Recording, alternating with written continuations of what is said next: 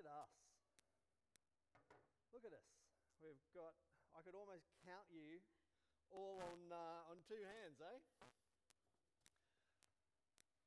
Can you guys hear me all right? All right, terrific.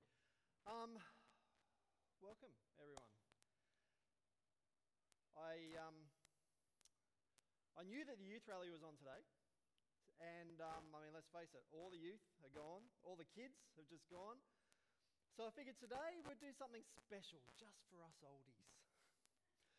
And I say us oldies because for a long time I've believed that I could still stretch into that youth category. Um, but a significant event in my life happened just not too long ago that confirmed for me that that is no longer the case. Clay, video.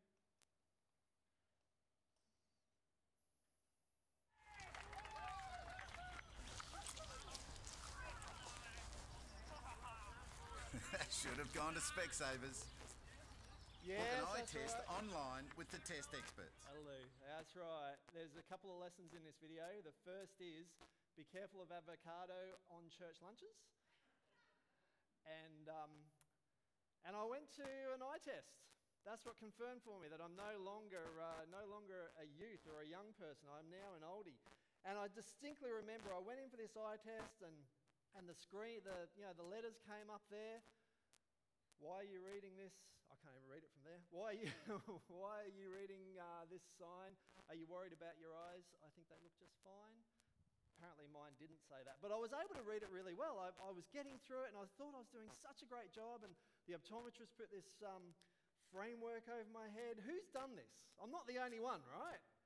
And they have all these slots where they can put in pieces of glass, different lenses. And I'm sitting there reading just without anything. And I went through it and I got a long way down. I thought I was nailing this thing. And then the optometrist just casually dropped two pieces of glasses in front of my eyes. And all of a sudden, I realized just how fuzzy my vision actually was. I actually sat forward in my chair and said, What? Do that again. Take them out. Put them in. What? And I, I, I found it that hard to believe. And so now, I've got these monstrosities, and I'm not used to them. I hate these things. I hate dropping them. I hate losing them. I hate, you know what I really hate about these things is the fact that I only need them to read up close. I do a lot of work on screens, and I need them to see the screen. But if I use them to look further afield, everything's blurry. So constantly at work, I've got it on to work on the computer, and if anyone says anything around the room and I have to respond, I have to take them off. So I'm constantly putting them on and off, which gets tiresome. So what do you end up doing? You just do that and look over, and all of a sudden, I am that 60 year old or 80 year old librarian condescendingly looking down my glasses at everyone around me. I hate these things. It's not me. So I'm going to try to uh, get through this sermon without them, even though I probably should use them. I'm still fighting it. I'm fighting it. I'm not old. Um, so today is something just for us oldies.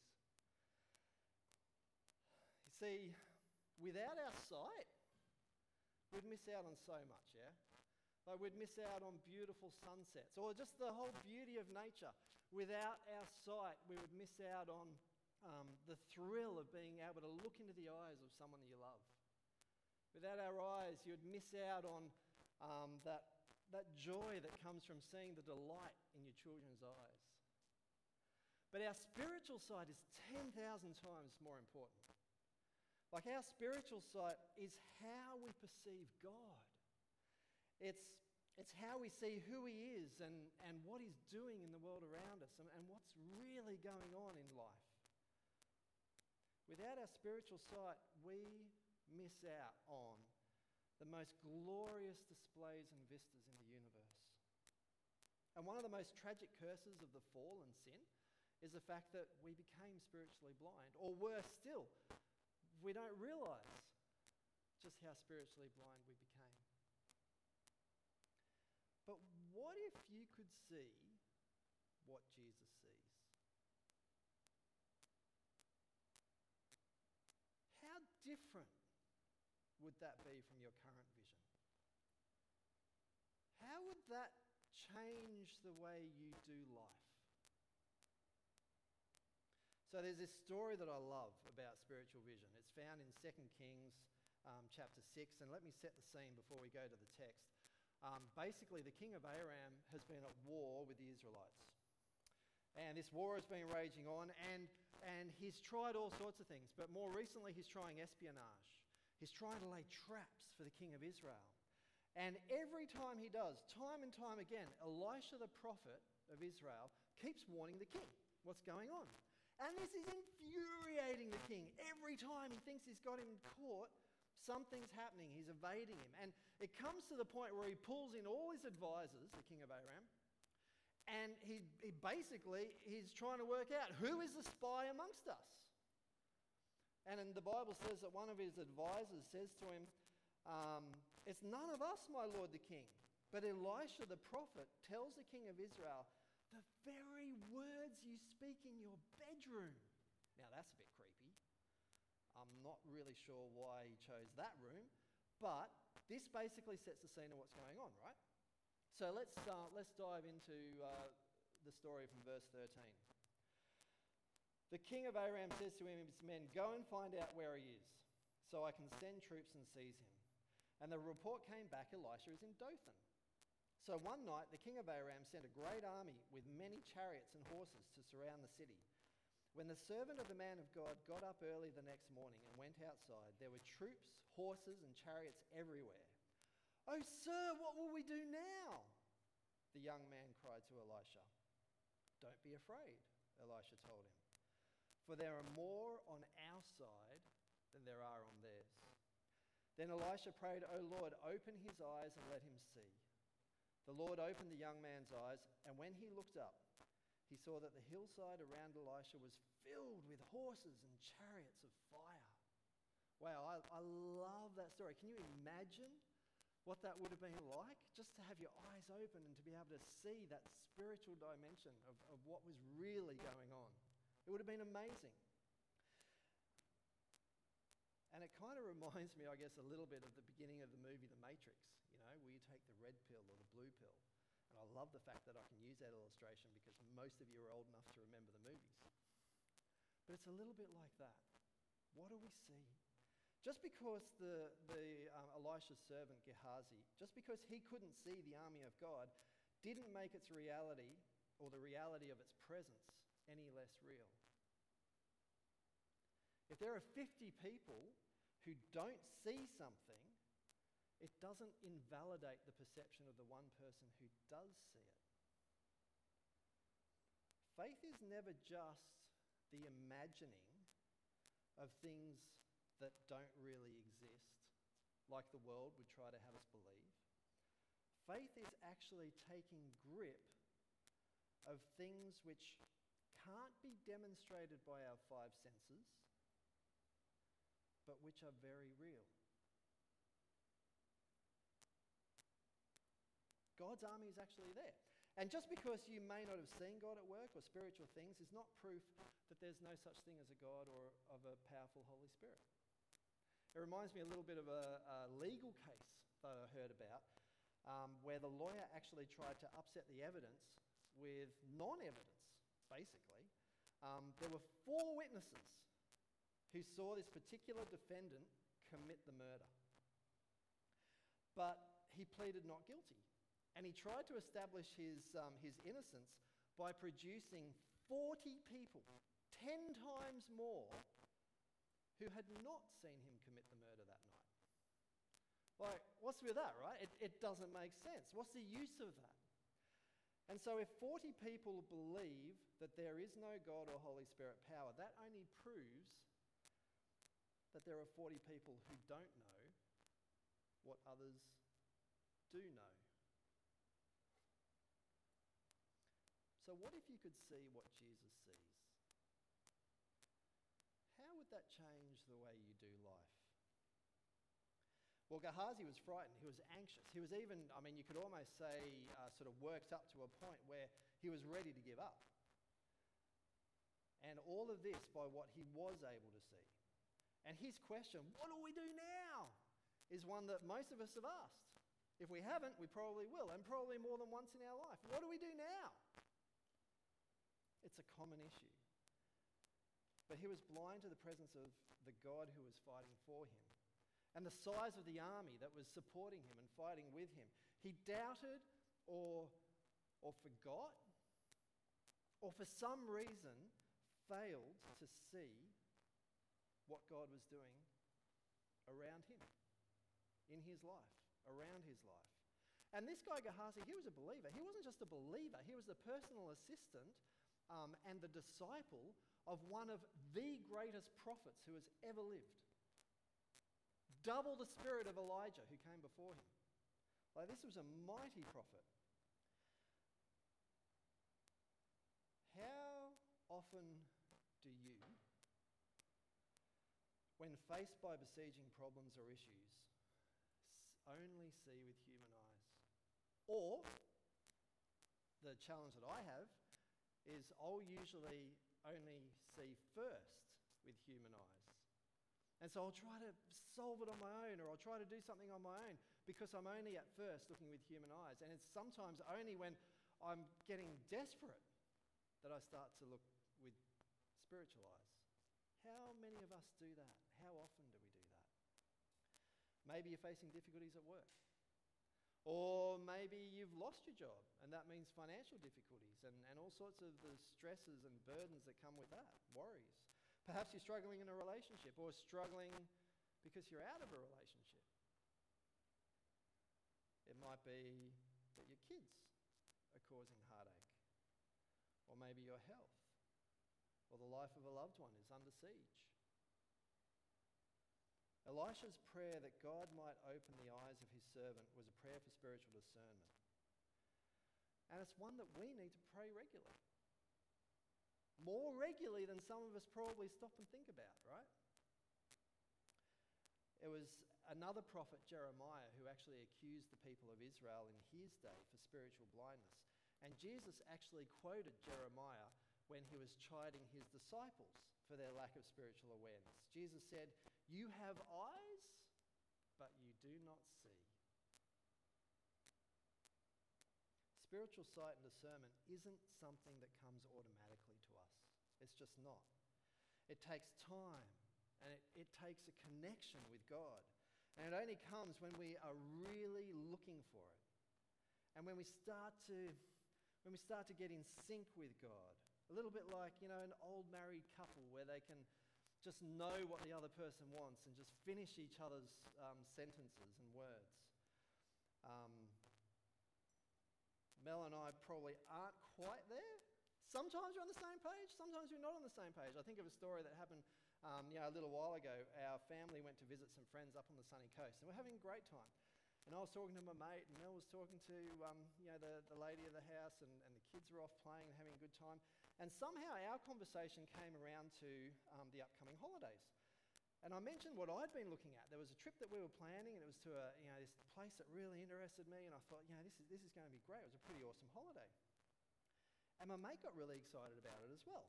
And at some point throughout the day, he must have mentioned it to his wife, who, incidentally, we had no idea, had actually also been thinking about going on holidays to exactly the same place. And throughout the day, um, she started talking to Mel about our next holiday together.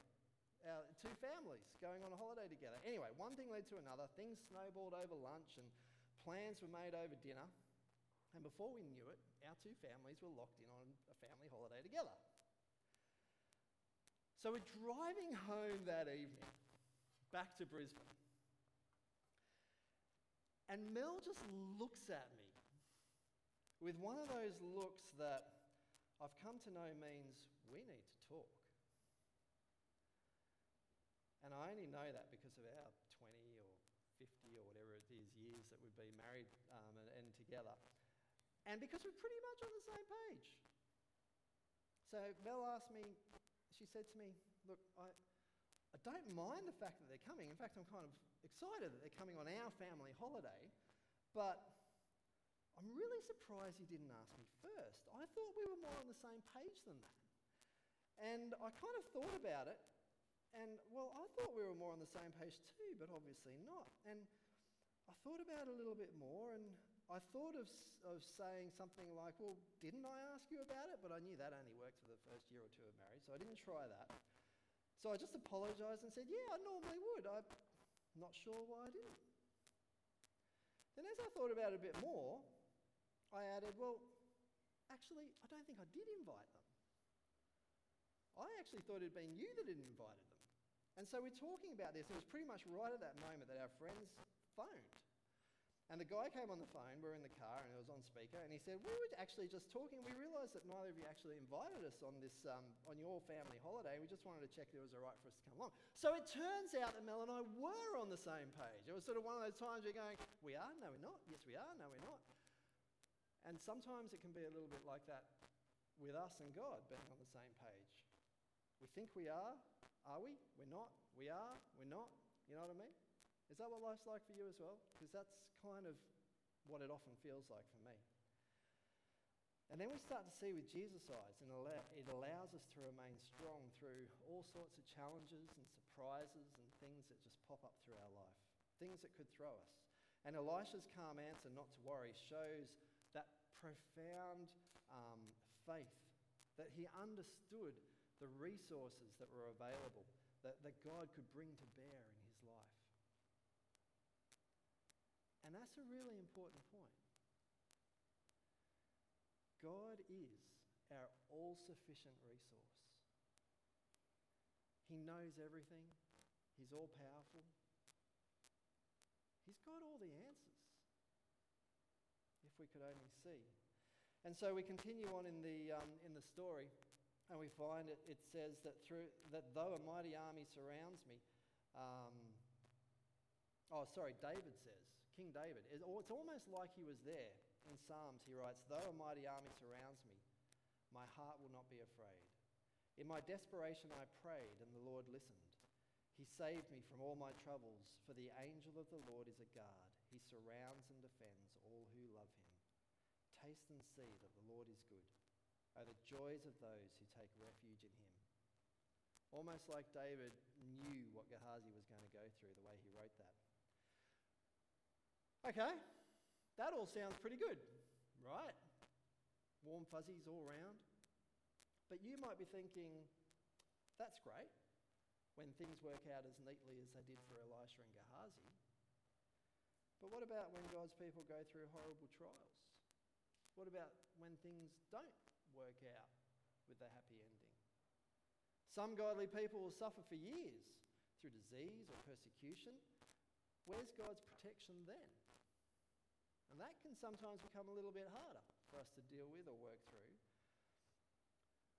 But the Lord actually provides a little clue in this text. It's a minor detail of the story. It's something that's really easy to overlook, but I think it's actually really powerful. Did you notice where Elisha was when the army surrounded him? Do you recall? It said he was in the city of Dothan. Remember that? The report came back, he's in the city of Dothan. And it seems to me more than just a coincidence that this is a city that is only mentioned in the Bible one other time. And it's only mentioned at a time made famous, I guess, by another man of God who found himself in deep trouble. Any ideas who it was? Do you remember? I couldn't. This was the town where Joseph found his brothers when his father sent him out to see how they were doing. This was the town where they grabbed him, beat him, threw him down a pit, sold him to Egyptian slave traders, who then sold him in Egypt, where he was wrongly accused and thrown into prison and forgotten for years. This was the same place.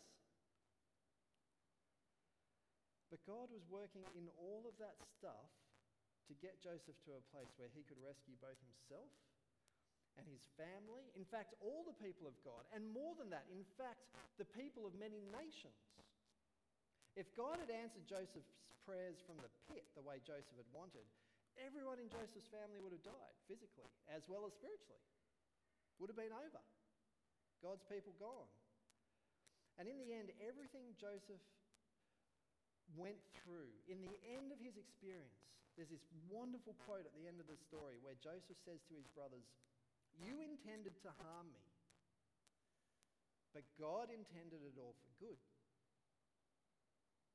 He brought me to this position so that I could save the lives of many people. And so, even in that story, we see that the chariots of fire and the angels were there for Joseph too, fighting for him.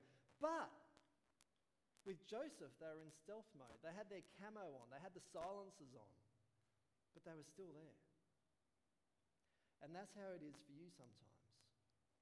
But you can be sure that God is always there and his army is always fighting for you. Even when you can't track the angel's footprints, even when you can't hear the rumble of his chariots, he's still there. And if you're not sure about that, all you need to do is look at the cross. I love um, something that the famous reformer John Calvin said.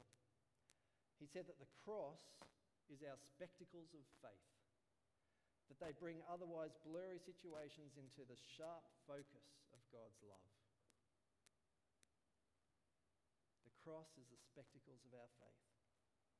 Jesus' glasses give you the ability to see a world filled with fiery chariots, working all things to good for God's children. What we all need is just this greater insight into the love of God and the character of God. You see, your current setbacks that you might be going through and, and seeing as permanent and insurmountable, broken relationships that you feel might destroy your life, or failures in career that you feel are the end of it, you know, whatever it might be, um, feelings of the fact that you can't do it, or that you're worthless, or that nothing but failure and, and pain are in your future. They're all lies. They're all lies. Don't forget what David wrote. For the angel of the Lord is a guard. He surrounds and defends all who love him. Taste and see that the Lord is good. Oh, the joys of those who take refuge in him. So the battle for your life has already been completely won at the cross. That's the fact of it. So just hold on to God's hand and let it play out. And in this story, spiritual sight and, and the victory that came with it came through prayer. Did you notice that in the story? There are other ways that we can gain spiritual sight, and let me just say that none of them come without intentional effort. Spiritual sight does not come without intentional effort. Spiritual maturity and faith these things only come when you actually go out and seek it daily. In verse 18, we read that as the Aramean army advanced towards him, Elisha prayed, O Lord, please make them blind. So the Lord struck them with blindness as Elisha had asked. I want you to note that prayer is our means to accessing our all sufficient Saviour. And no one knew that better than the Apostle Paul, who wrote from prison these words Don't worry about anything. Instead, pray about everything. Tell God what you need and thank Him for what He has done. Then you will experience God's peace, which exceeds anything we can understand. Well, the Apostle Paul certainly knew how to see the unseen, and he was someone who suffered terribly um, terrible persecutions because of his belief in Jesus and because of the work that he was doing to, to share that. And he said that our struggle is not against flesh and blood. Remember that when he wrote that, he was actually chained to a big burly Roman guard. And he's saying our struggle isn't against flesh and blood. He said our real struggle is against the unseen forces of darkness in the heavenly dimension. And the way we beat these forces is through prayer. Prayer opens our eyes to the spiritual reality. It links us with God's winning team. I um, read this story, it was, uh, it was years ago now, um, about a missionary, American missionary who had been working in Africa. And um, he came back to his home church in America and he was telling people um, part of his experience and part of his testimony. Um, he was a medical missionary and um, he told how often he had to travel by bicycle through the jungle to a ne- nearby city for supplies. It was about a two day trip that required camping overnight at the halfway point in the jungle. And when he got to the city, he would go to the bank and he'd get out, get out his money, and then he would go and buy medicine and supplies and things that he needed to take back to the villages in the area where he was working. And on one of these trips, on the way there, he saw two men fighting um, as he was sort of going into town. And one of the man, men was badly injured. So this missionary actually stopped what he was doing. He got down, he treated the man's wounds, and while he was doing that, he told him a little bit about Jesus and what he was you know, doing there as a missionary and, and just tried to share with him the love of God. And continued on his trip and went home without any incident. Well, on his next trip into town, a few months later, um, the man that he had treated actually was looking for him in town. And he, he came up to him and said that he knew that the missionary had been carrying money and supplies because he had mentioned that while he was treating him. So he had organised five friends who had followed him into the jungle, planning to kill him and take his money and medicine. And that night, just as they were about to move in, they saw 26 armed guards around this missionary's camp protecting him. Now, when the missionary heard this, he, he laughed and he said that he had been all alone in the jungle campsite. But the man insisted, No, it wasn't just me. My five friends saw it too. Six of us, each one of us who had surrounded your camp, independently counted 26 armed guards. We didn't imagine it. And because of those guards, we were afraid and we ran away. And it was at this point when the missionary was relating the story back to his church um, at home in America, it was at this point that one of the men in the congregation actually interrupted. And he got up and he said, Can Do you know exactly when that occurred? When did this story happen? And the missionary had been um, something that really impacted him, and, and he did actually know the date, and he, he was able to provide the date. And the man said, You know what? Um, taking time zones into account, uh, one morning I woke up and I was going to go play golf with some mates from church. And I just felt this really strong impression that Jesus was leading me to pray for you, specifically for you, specifically right now. And the urging was so strong that I actually phoned the guys that we were going to play golf with, and I actually phoned um, all the other guys in our small group at church, and, and we met at church and we prayed for you. And then he actually called out in his church and he said, Could all the guys that were praying just stand up? And you guessed it, 26 men stood up. Prayer makes possible what is humanly impossible.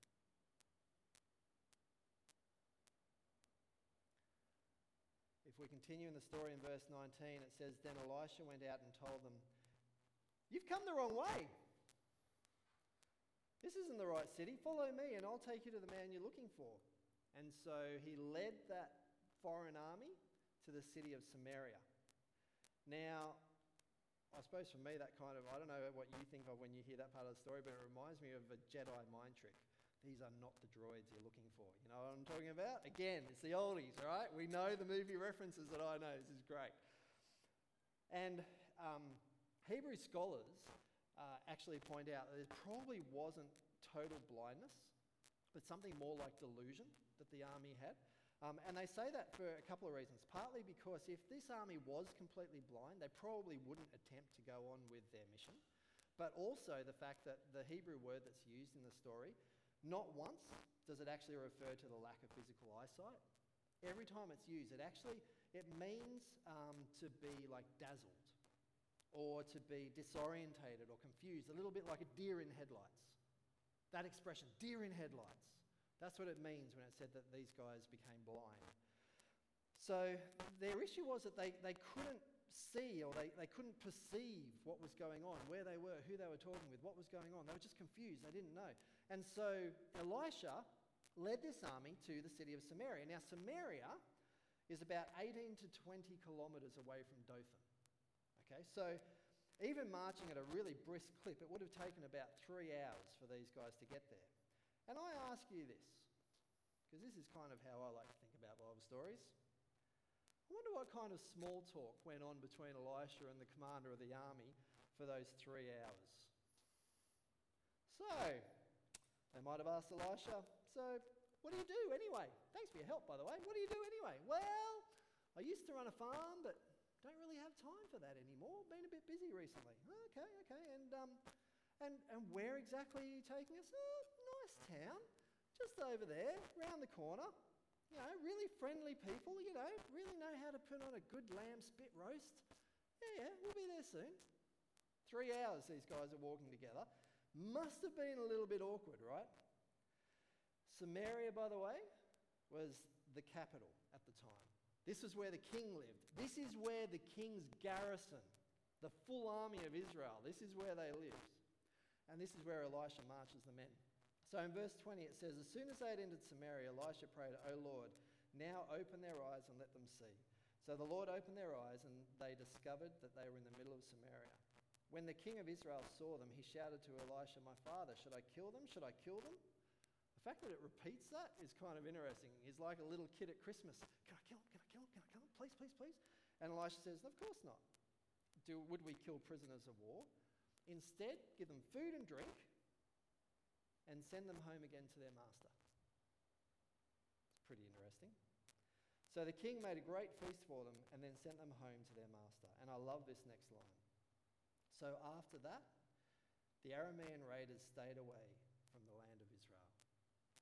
Now, says something about compassion. It says something about the effectiveness of compassion. It says something about a tactic that we wouldn't normally see as useful in that kind of situation.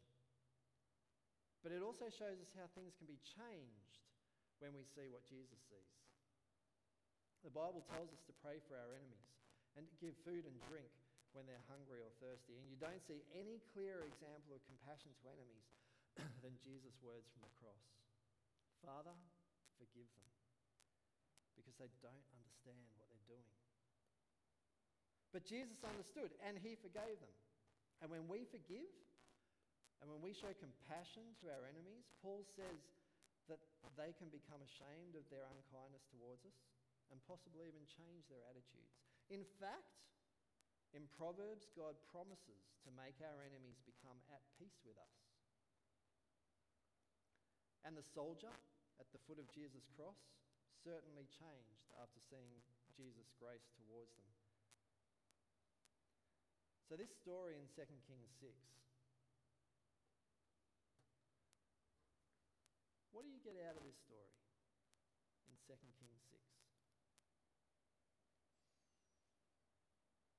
It's a powerful reminder of how we can rely on God's promise as long as we're willing to let go of grudges, to show compassion. It's a power reminder about the power of prayer powerful reminder about how we view the world, how we see things, how quickly we see things the way that Jesus sees things. So, what is your spiritual vision like? If you went for a spiritual eye test right now, how would you do? What if you could see what Jesus sees? Or are you missing out in life because your vision isn't quite in line with what Jesus wants you to see? How important is your spiritual vision? How important is your vision? Clay, just play that video for us, please. Sorry, I'm getting a bit emotional. Now. No, from the beginning, mate. That's the end. Oh, no, sorry, that's right.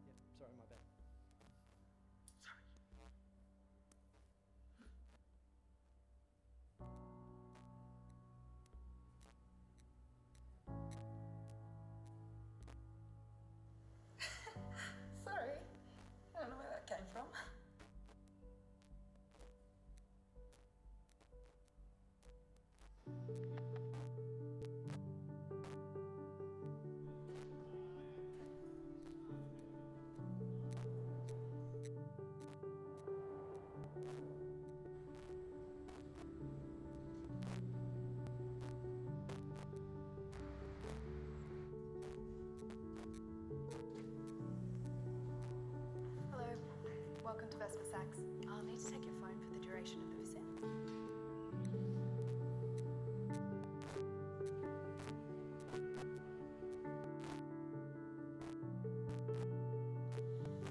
Good.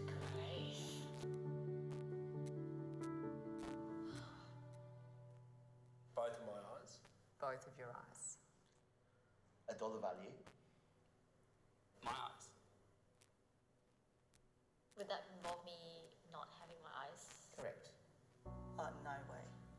What sort of amount would you be No. asking for?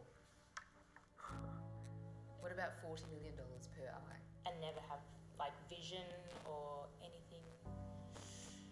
$50 million, Nothing. $80 million per eye. Oh my god. I actually, no, I don't think so. $100 million? I, uh, I'm telling you now. I wouldn't sell my eyes. Don't want to sound rude. Probably no price. I just couldn't. million. I can't. I couldn't. Why? Like, I've got a family. I need to be able to see. My kids dance. My boys play soccer. The thought of like never seeing yeah, my partner's face again I need my eyes. I'm only 21, so I haven't seen much of the world. I don't know a price. I'm sorry. You can't really put a price on your sight. So, when's the last time you had your eyes checked? not for not for a while and I should do it then. Quite a few years. How important is your spiritual sight? And when was the last time you had a spiritual eye check? Shall we pray? Dear Heavenly Father, um, thank you so much for the wisdom that you give us in your scripture. Thank you for your Holy Spirit working in us. And um, thank you that you are willing to reveal yourself to us, that you, are, that you want to be known by us, that you want us to see what you see. And in stories like this, I, I thank you that um, you show us time and time again that we can trust you, even when we can't maybe see the chariots of fire. Um, we can still have faith in you, and, and we can still seek out to know you more and, and to see you clearer. In Jesus' name, we pray, amen. In Ephesians 1:18, Paul writes this.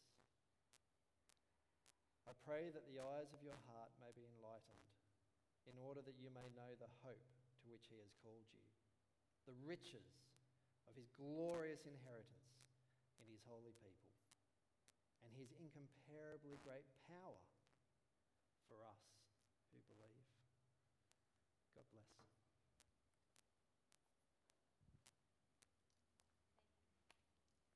Uh, yes, thank you so much, Jason. And what an incredibly powerful challenge um, for each of us just to go away and think about, yeah, I really got something out of that. So